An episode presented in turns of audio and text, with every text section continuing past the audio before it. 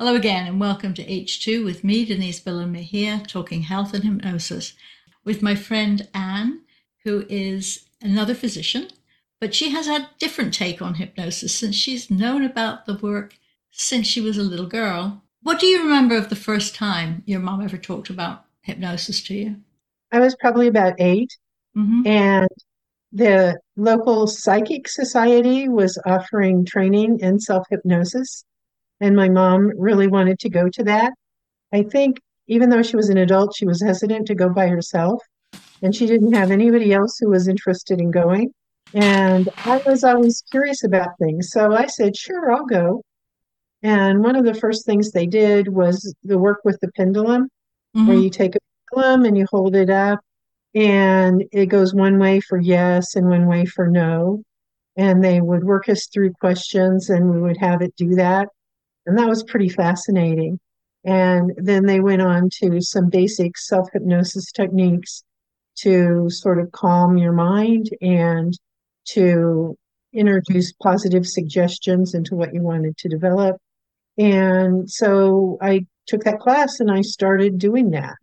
And um, my mother also used it when she went in. There were several times she went in for surgeries, or even she even got my grandmother um, she went in for surgeries and she would go to the hypnotherapist and they would do walk her through going through the surgery and having everything come out well and not have a lot of pain and have rapid healing.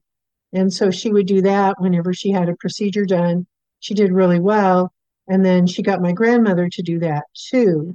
I could just interrupt you for a bit. I was at a, at a talk recently talking about just they've now got actual proof that people using hypnosis before surgery and again afterwards speeds healing.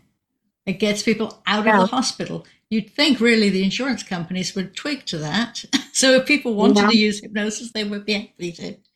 So this would have been in the mid 60s. Mm, So it's taken a long time for them to decide that there's a benefit to that. Yeah. But my family's always used it. So So your grandmother got interested too and used it for herself? she, the only thing she did is she went to the hypnotherapist whenever she had surgery or procedures done. Okay. Yeah, she always went there ahead of the procedure so that it would go well. And it was always successful. And that was the only time she would go do things. She didn't want to do anything else. But she had a pretty simple life. She didn't really have much that she needed or wanted. So Okay. I that was a reflection of her. Did you get to use it yourself when you were studying medicine? Yes. Um, I used it, actually, I used it from the time I was about eight when I started doing it. One of the things I would always do would be the self hypnosis techniques the night before an exam and put in my mind that I was going to do well. And it got so that sometimes I would write out my notes and I could just get a picture of my notes in my head and use that to when I was doing To the exam. read them. Yeah, exactly. And that worked really well. And then I also used it through medical school. And then it's not quite hypnosis, but the other thing I did that was really useful during medical school is that there was a local place that had a float tank, oh, yes. the submersion tanks with, you know, completely dark. And then they would play um, sort of self hypnosis tapes that would list, you know, Right.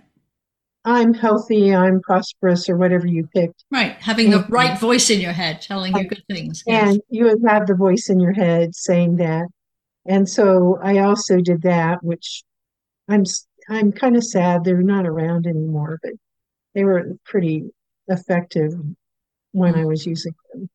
Did you ever use it clinically with your own patients? I don't do hypnosis myself, but I have recommended that patients do that. And What kind of issues have you recommended it for? the one I've done most common has been for anxiety hmm because I see really, really good results with people who are anxious Yeah. and being able to calm. And then if they lose some, if they learn some self hypnosis techniques, then they also learn to calm themselves. Mm-hmm. But it also works well for digestive issues, I think. And yes, it's, so it's I, recommended by both both sides of the Atlantic as the first choice for IBS, but the insurance companies won't pay for it, so it, yeah. they're still going with the drug route. Yeah, there's there's a whole lot of good therapies the insurance companies won't pay for, and people are reluctant to do because they say they can't afford it, mm-hmm. and that's really unfortunate because sometimes the costs of doing hypnotherapy is less expensive than some of the medicines when you look at the copays and the and, length of time that you need the treatment because most of us exactly. work with people for very few weeks and, and so, the other thing is the hypnotherapy gives people control over it themselves mm-hmm. where the medication is turning the control over to the medicine and the hypnotherapy has a lot less side effects than most of those medicines mm-hmm. so I see that as, as a very beneficial way for people to go if they're open to doing that. Yeah. And most are if, if they've had a chance to really explore it. So anybody listening should consider talking to their doctor about using hypnosis for part of their treatment. I see quite a few people for obviously for weight, that's a very common thing. But it's also if you can have your weight under control more easily, your blood pressure will tend to be better. Your cholesterol level will be better. Uh, do you know any local doctors who practice, or just a few people that will refer? I know a few.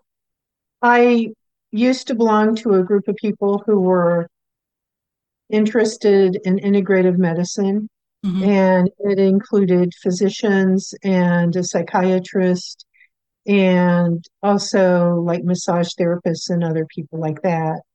And so among that group, there was an openness to doing hypnotherapy. Yeah, and and just over the forty years that since I graduated from school, um, it's been remarkable how much acupuncture is now very widely seen as a useful pro- right.